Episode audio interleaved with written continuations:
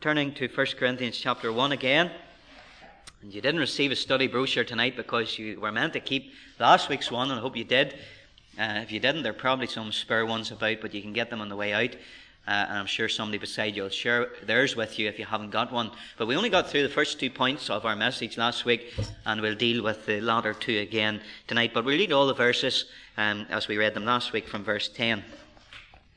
Now I beseech you, brethren, by the name of our Lord Jesus Christ, that ye all speak the same thing, and that there be no divisions. Remember that we saw that the Greek word is schismata, which we get the word schism from, or we often use the word split.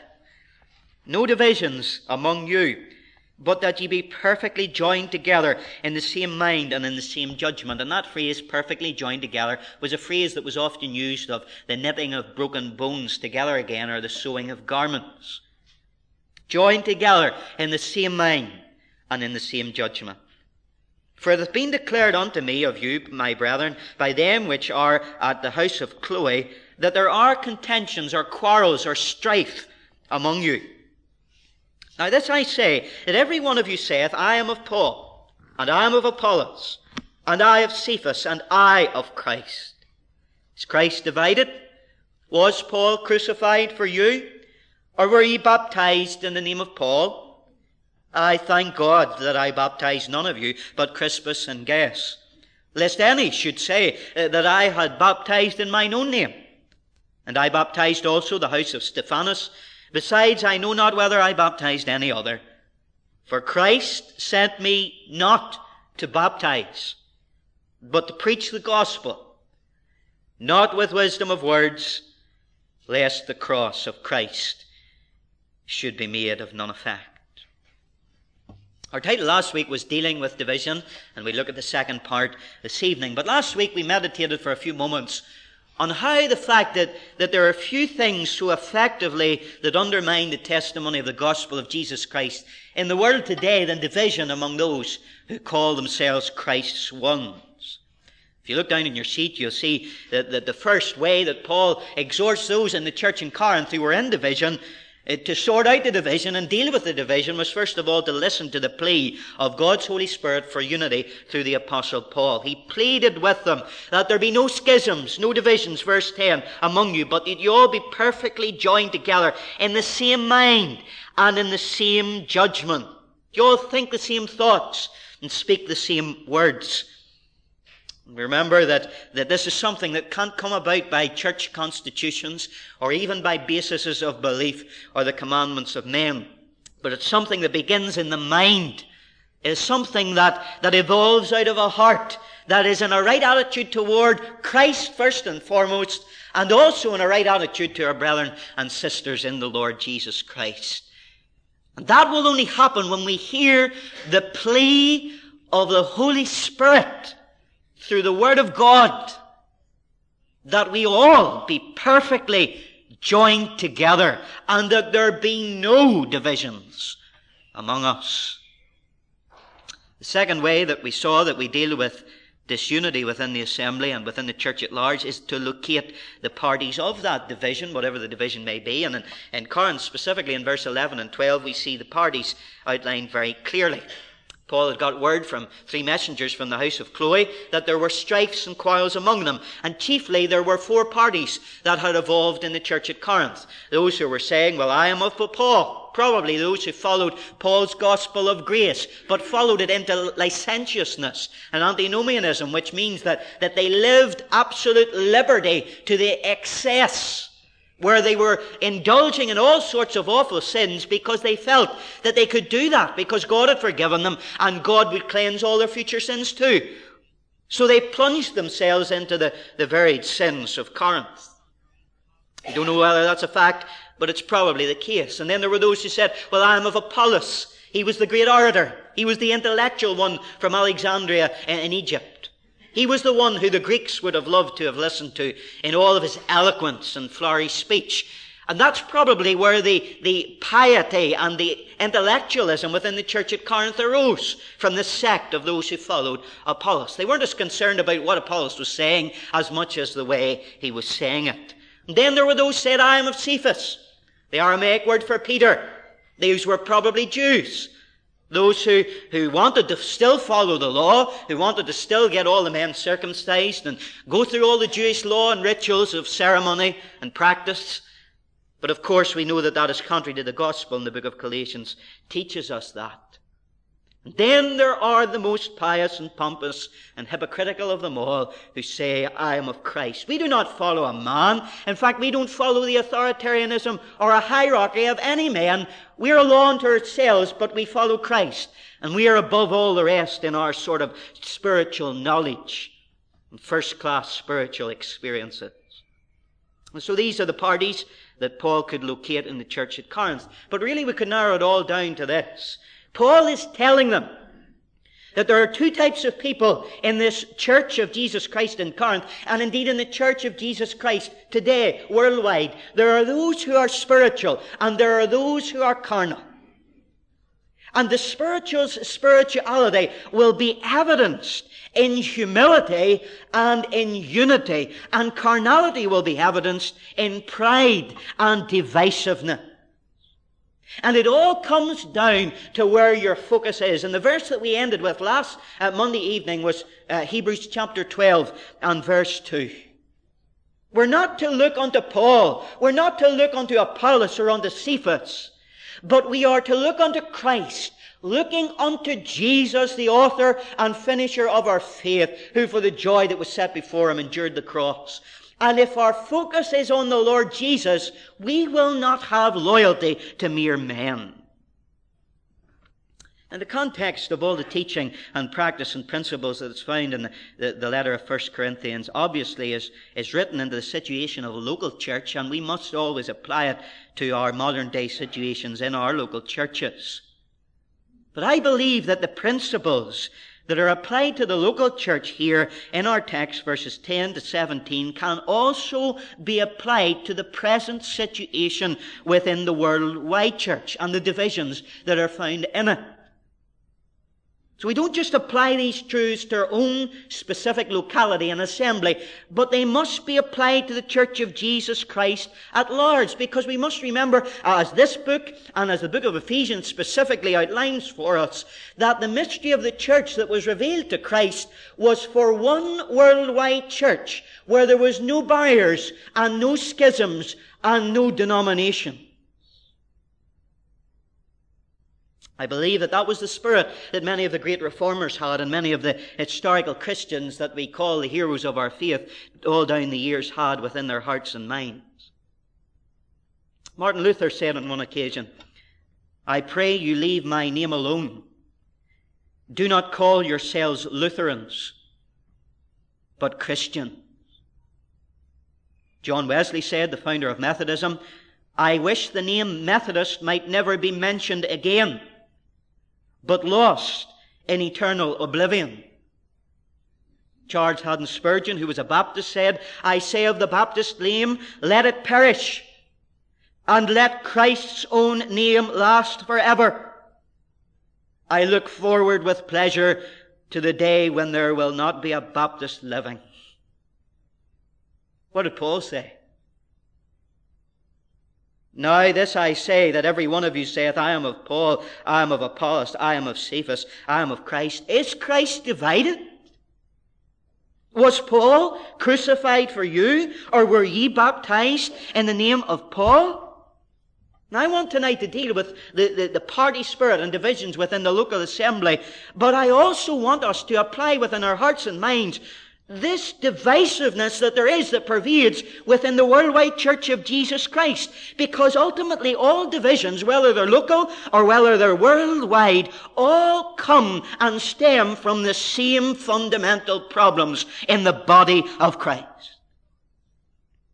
Now let me say right away before we enter into these verses that the Bible does not aspire or teach false ecumenism. False ecumenism is simply to deny our fundamental differences and creeds with regards to the gospel and salvation. Prime example and illustration is how many in the Protestant faith are, are, denying their Protestant heritage in the gospel of justification by faith, by grace, ultimately through God and through the Lord Jesus Christ, and his imputed righteousness unto us, not of works, lest any man should boast.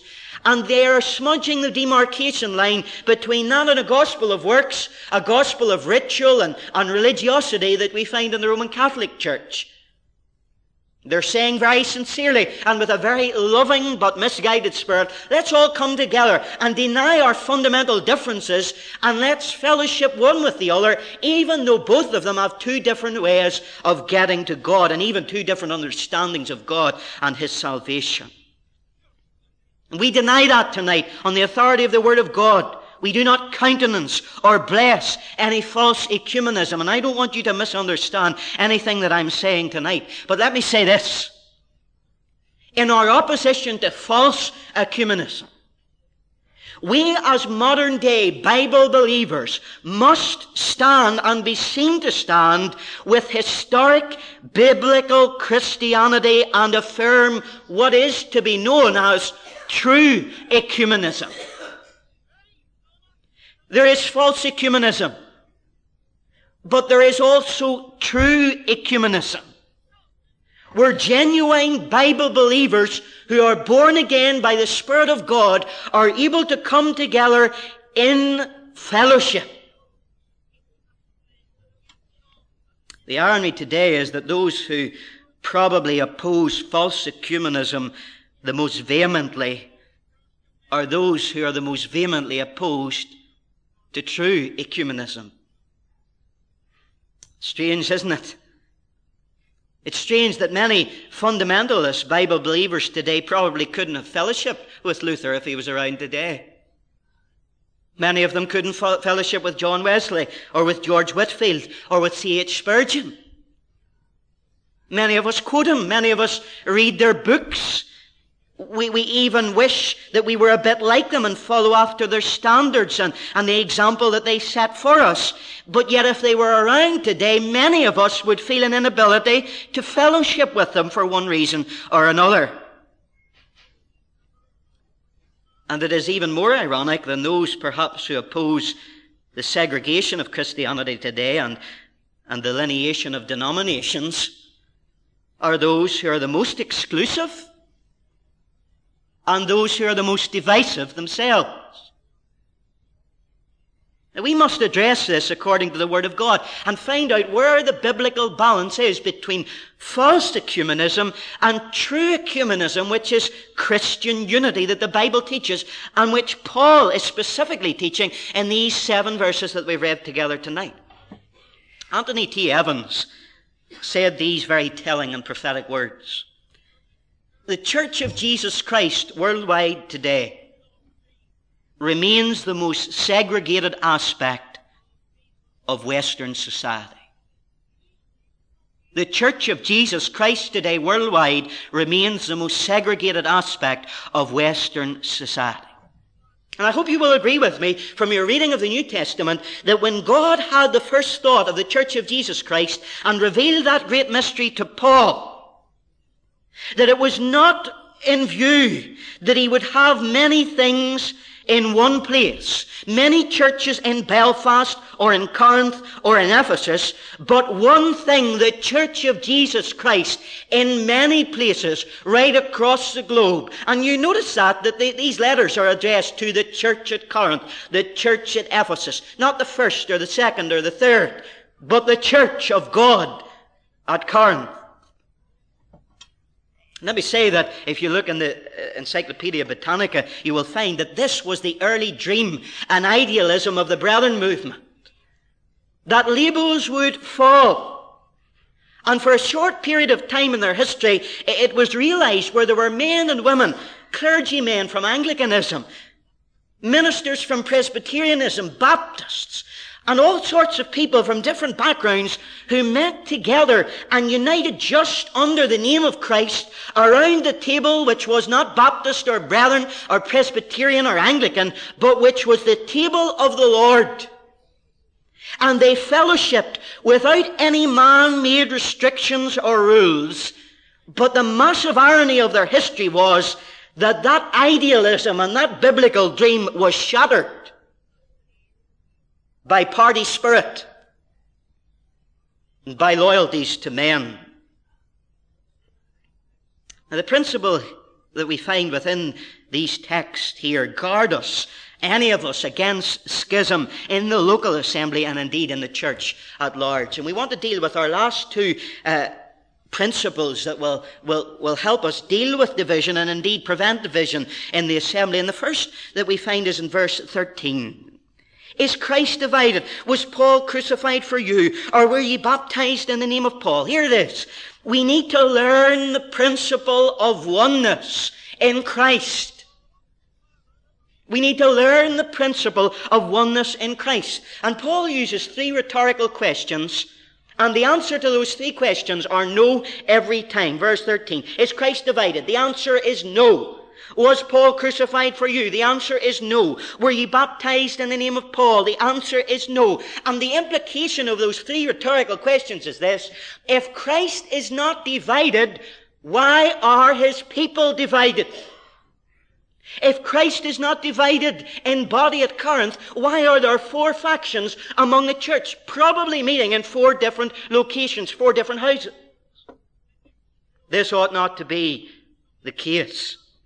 And the central principle why Paul says this is, is Christ divided? it is the unity of the body of Christ that we as believers are all one in Christ. And if that is the case, we never should be instrumental in disrupting or destroying the unity that is in the body of Christ.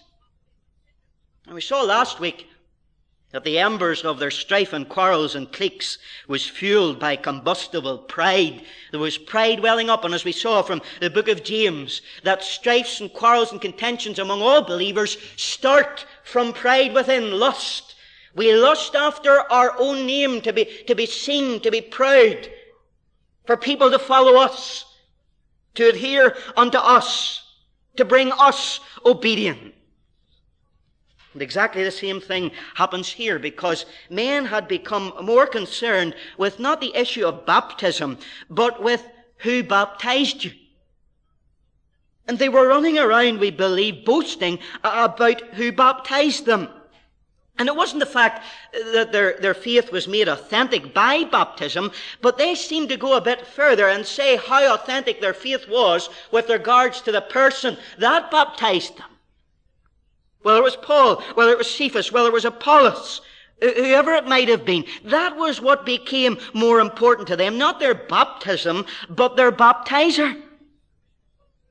Now we find out in the first verse that Paul asserts his apostleship and he's showing them his authority. But you've got to understand that at no point did Paul the apostle ever seek to bring men and women to himself. He is always bringing men and women to the Lord Jesus Christ. He wants people to know that when they're converted, no matter who they're converted through, no matter what denomination or organization they come to Christ through, no matter what man or, or woman baptizes them, it doesn't matter. We are all united and one in Christ, and we ought not to be divided. Why? Because there is this principle of oneness in Christ. It is a contradiction to think that the arm of the body of Christ could be severed, or the eye could be plucked out, or the nose could be taken away, because we are all one body. Doesn't the letter to 1 Corinthians bear that out? If you turn to chapter 6 and verse 17. He says, But he that is joined unto the Lord is one spirit. We aren't 110 or 15, uh, many people there are here tonight. We aren't 115 spirits. We are joined to Christ and we are all one spirit. Chapter 12, if you turn to it, in verse 12 and 13. For as the body is one and hath many members, and all the members of that one body, being many, are one body, so also is Christ. For by one Spirit are we all baptized into one body, whether we be Jews or Gentiles, whether we be bond or free, and have been all made to drink into one Spirit. It is a contradiction to have a local church schismata, a split. It's a contradiction. I would go further to say it is a contradiction to have splits in the worldwide church of Jesus Christ. It weakens the witness and testimony of the gospel. And worst of all, it grieves and brings shame to the one who bought them, the one who died to make them one. And let me say to you tonight, no matter who you are or where you come from, if like these Corinthians, you have to be baptized by a certain man, or you have to be baptized in a certain water, whether it's the Lagan or the Jordan, or you have to be baptized on a certain day, no matter what holy day it is, you have lost the plot. And the spirit that is found in the Corinthians here can be found right across Christendom today.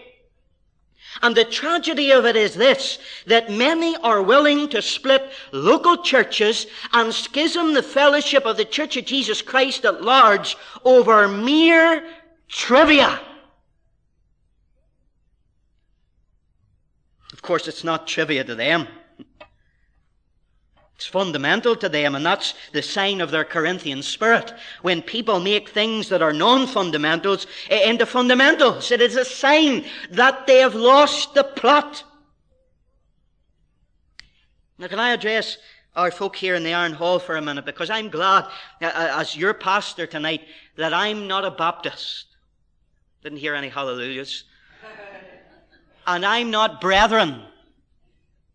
People say to me, what are you people in the Iron Hall anyway? I mean, are you Baptist? Are you brethren? Are you somewhere in between? And they, they want to pigeonhole you. They want to put a label on you. I'm not Baptist. And even when I was in the Baptist, I'm not a Baptist. I'm not brethren, though people would like to make us Baptists, and some of you might want to make us brethren. We're not.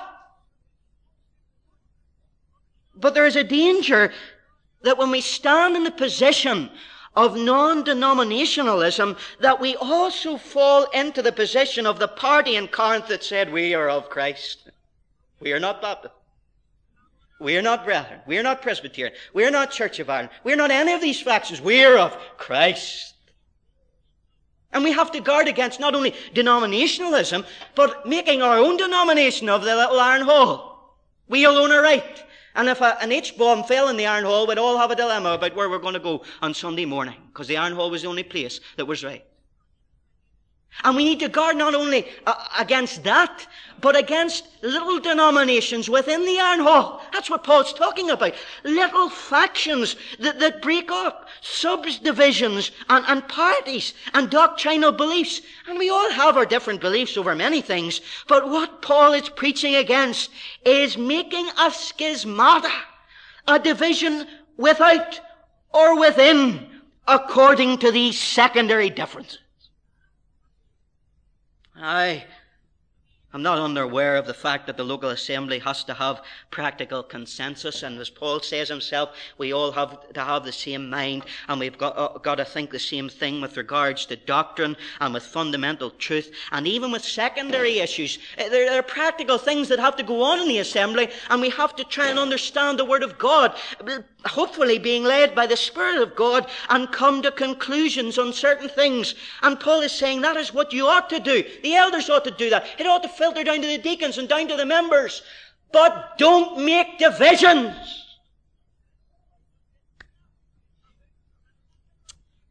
Surely these truths must still affect our relationship in the gospel with those who are not of our persuasion.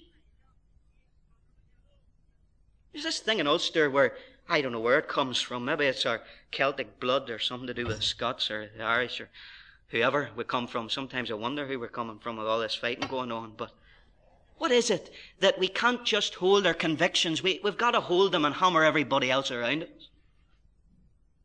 Why is that? In 1730, a 26 year old by the name of George Whitefield, he was already famous in England for his evangelistic preaching, and he arrived in America, and he was a Church of England cleric. Never forget about that.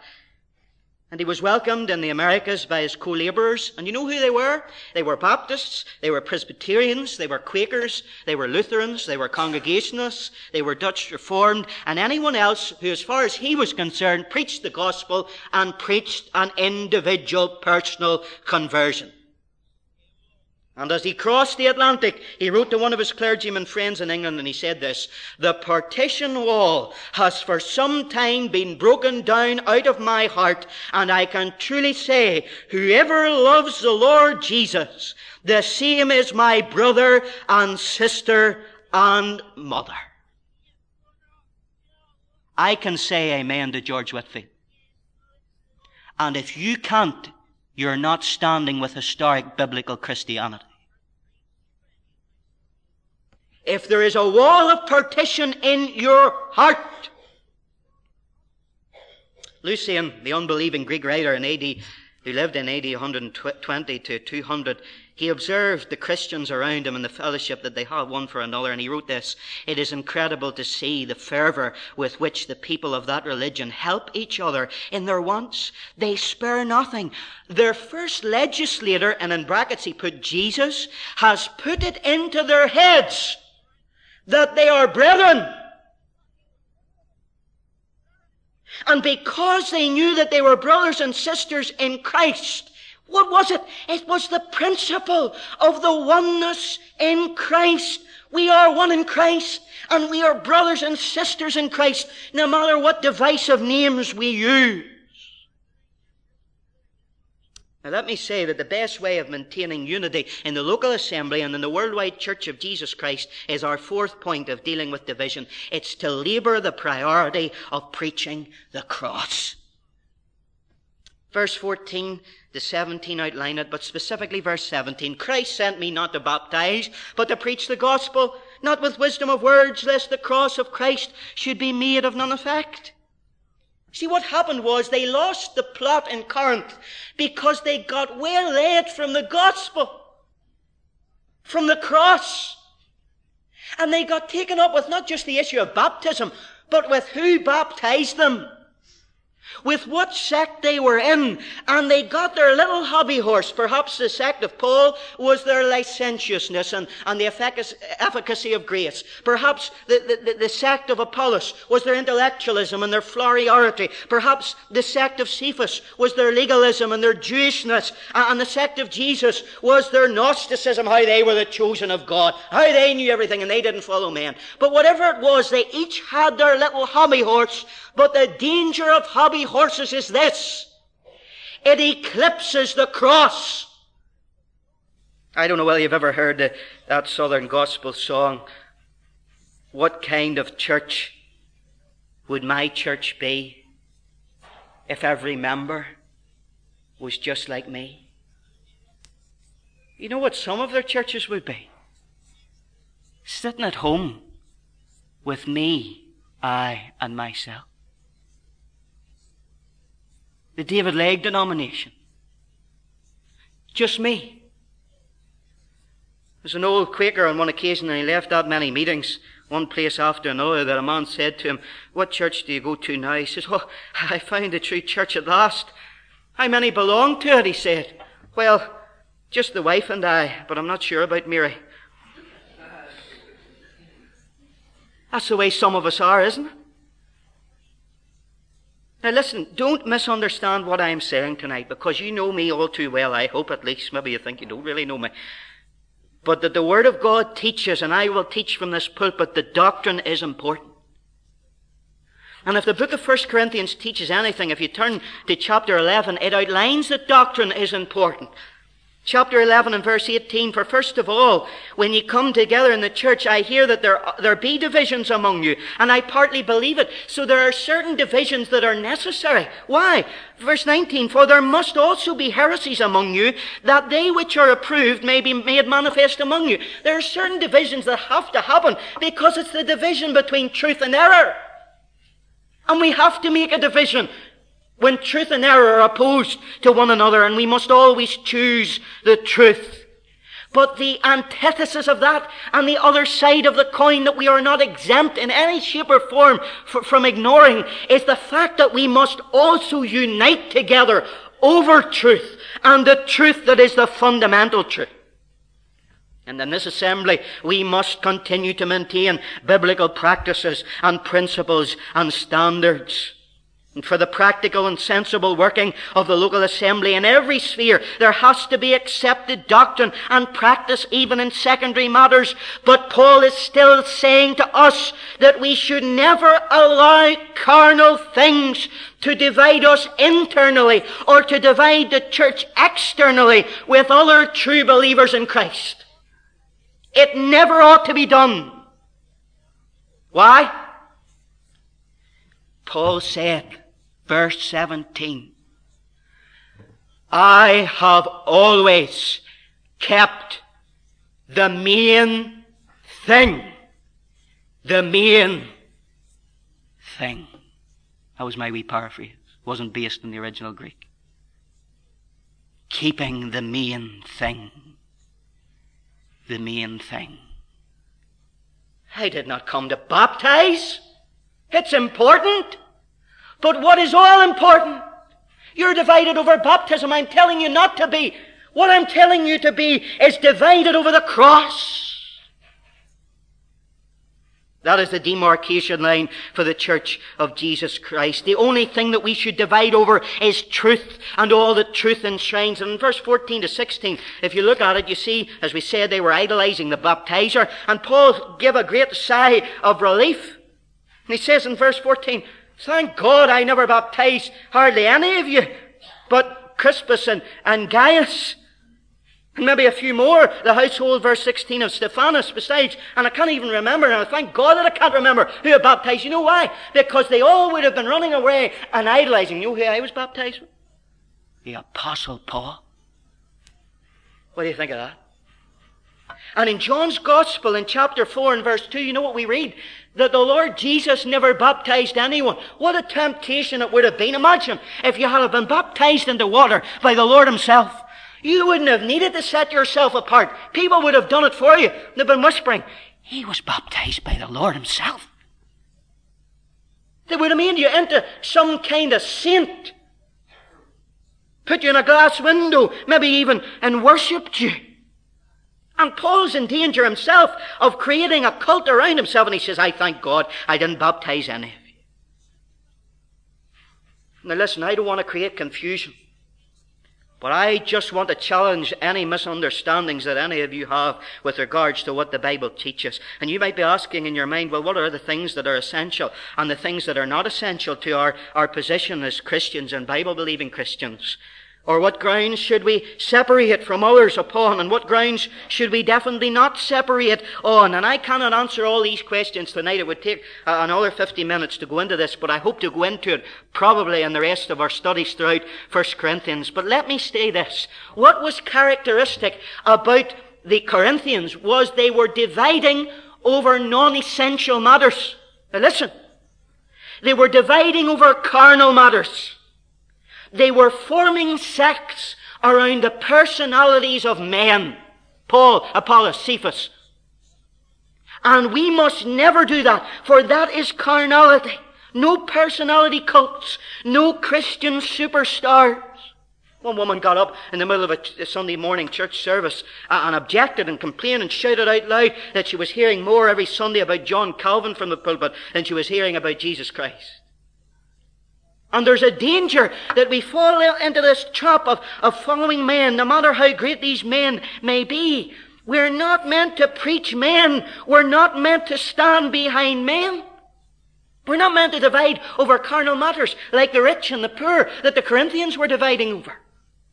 Those who were full and those who were hungry at the Lord's table, they weren't even waiting on one another. They were just feeding themselves and getting drunk. And there was this carnality that was entering into the church, and it ought not to have been so. And we must never divide over carnality.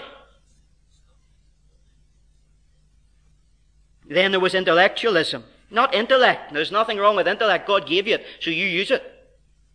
But intellectualism where the intellectual were looking down on those who didn't know as much as they did. And sometimes we can do that.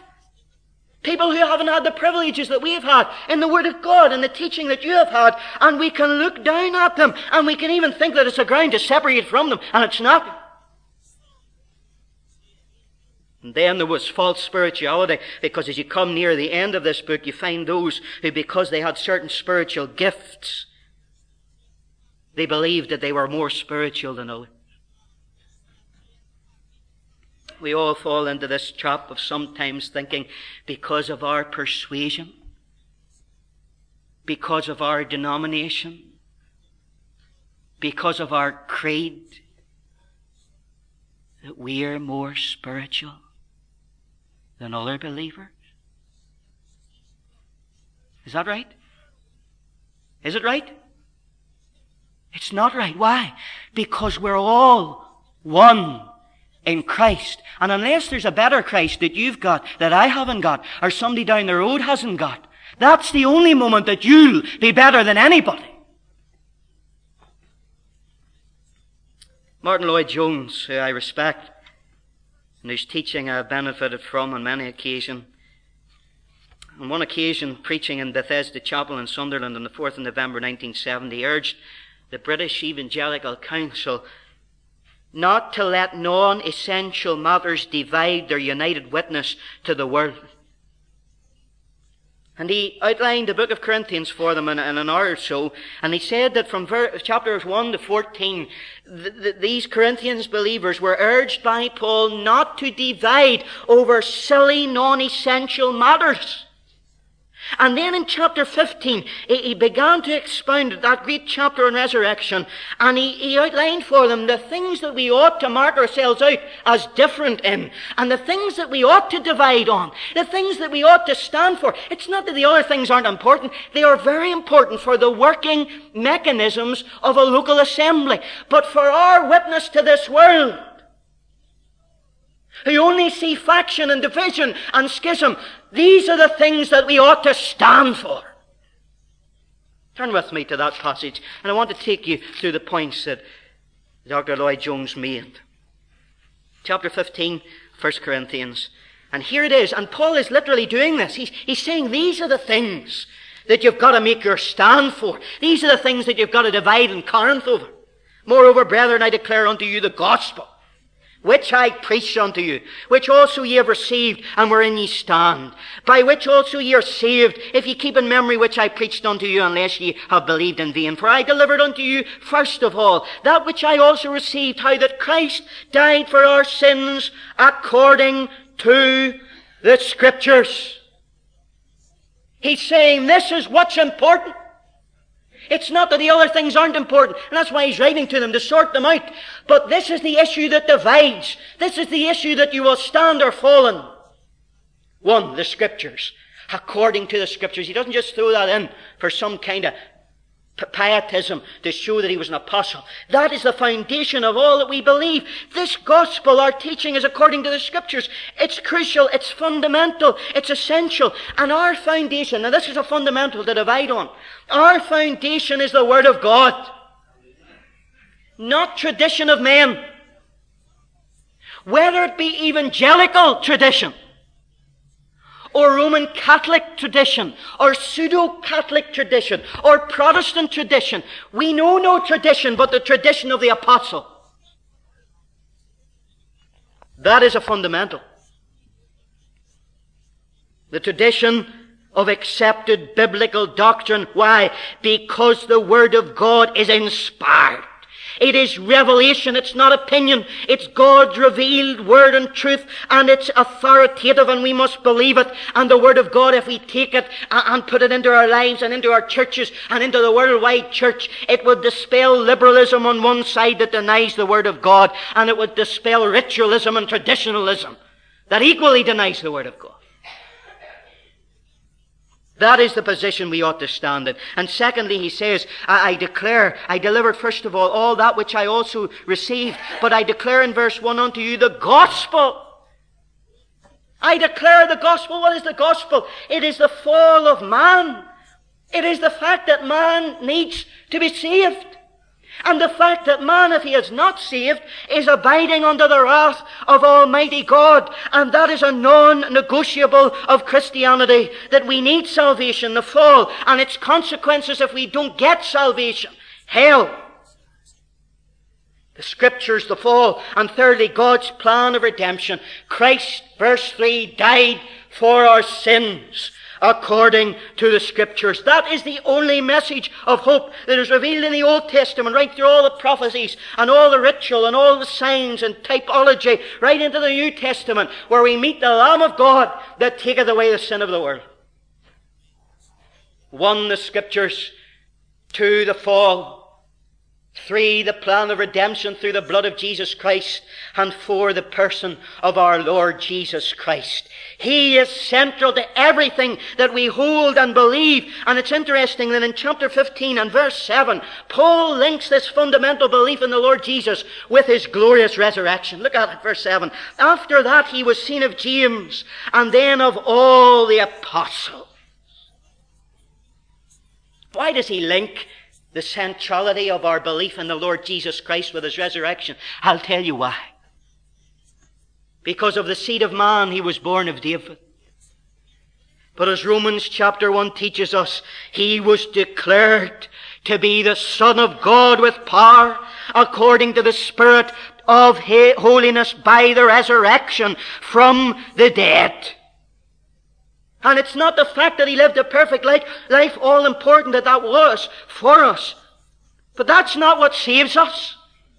But it's the message that Christ died according to the scriptures, and we must stand and be divided, but also be united with those in Christ, with those who hold to the substitutionary, effective death of our Lord Jesus Christ on Calvary. We must stand with all those who believe in the bodily resurrection of our Lord Jesus. We must stand with all those who believe in the glorious hope of his returning that we read about in verse 28. And when all things shall be subdued unto him, then shall the Son also himself be subject unto him that put all things under him, that God may be all in all. We must believe that the consummation of all things will be in God through Christ. He is God and He is God's Son. Father, Son, and Holy Spirit. We believe in the triune Godhead. Three persons, one substance. And there we stand with the apostles. There we stand with the reformers. There we stand with Christians of every age. And we ought not to be divided if we stand with them on these things. The emphasis of Paul in his message to these Grecian Christians in Corinth is significant, as significant as his message was to the believers in Rome. Don't know whether you've ever seen this or not, but in Rome people were vaunted with great power and might. It was a center and the seat of the, the power of the world. The great empire that spanned the whole of Europe as we know it. And as Paul comes to them with the gospel, what is the note that he strikes? I am not ashamed of the gospel of Christ. Why? Because it is the power of God unto salvation to all that believe, to the Jew first, and also to the Greek. Then he comes to the Greeks in Corinth with all their boasted wisdom and culture, and he strikes the theme of his message in these words that you find in chapter 1, in verse 23. We preach Christ crucified unto the Jews a stumbling block, and unto the Greeks foolishness, but unto them which are called both Jews and Greeks, Christ the power of God, and the wisdom of God. Because the foolishness of God is wiser than men, and the weakness of God is stronger than men. To Rome it was the gospel of the power of God, and to Greece, to Corinth, it was the gospel of the wisdom of God. And my friend, it's the gospel that this world is crying out for. But it's a gospel that they cannot hear because of our divisiveness. I am not calling for some kind of flower power, happy clappy smudging of convictions and principles. And I say with Martin Luther, cursed be that unity for which the Word of God is put at stake. Cursed be it!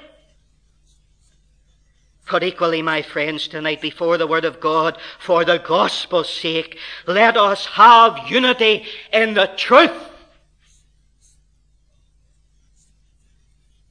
For the best pulpit for the gospel is Christian unity in truth. Can I read you in closing a story that I read recently that spells it all out? Listen to it very carefully. Someone has imagined the carpenter's tools holding a conference. Brother Hammer presided, and several suggested that he leave the meeting because he was too noisy. Replied the Hammer, I'll have to leave this shop. Brother Screw must go also. You have to turn him around again and again to get him to accomplish anything. And Brother Screw then spoke up, Well, if you wish, I leave, but Brother Plane must also leave too. All his work is on the surface, and his efforts have no depth. To this, Brother Plane responded, Brother Rule will also have to withdraw, for he is always measuring folks as, as though he were the only one who is right. Brother Rule then complained against Brother Sandpaper, You ought to leave too, because you're so rough and always rubbing people the wrong way. In the midst of all this discussion, in walked the carpenter of Nazareth. He had arrived to start his day's work. And putting on his apron, he went to the bench to make a pulpit from which to proclaim the gospel. He employed the hammer, the screw, the plane, the rule, the sandpaper and all the other tools, and after the day's work, when the pulpit was finished, Brother Saw arose and remarked, Brethren, I observe that all of us are workers together with the Lord. We need to focus on the one whose glory we share,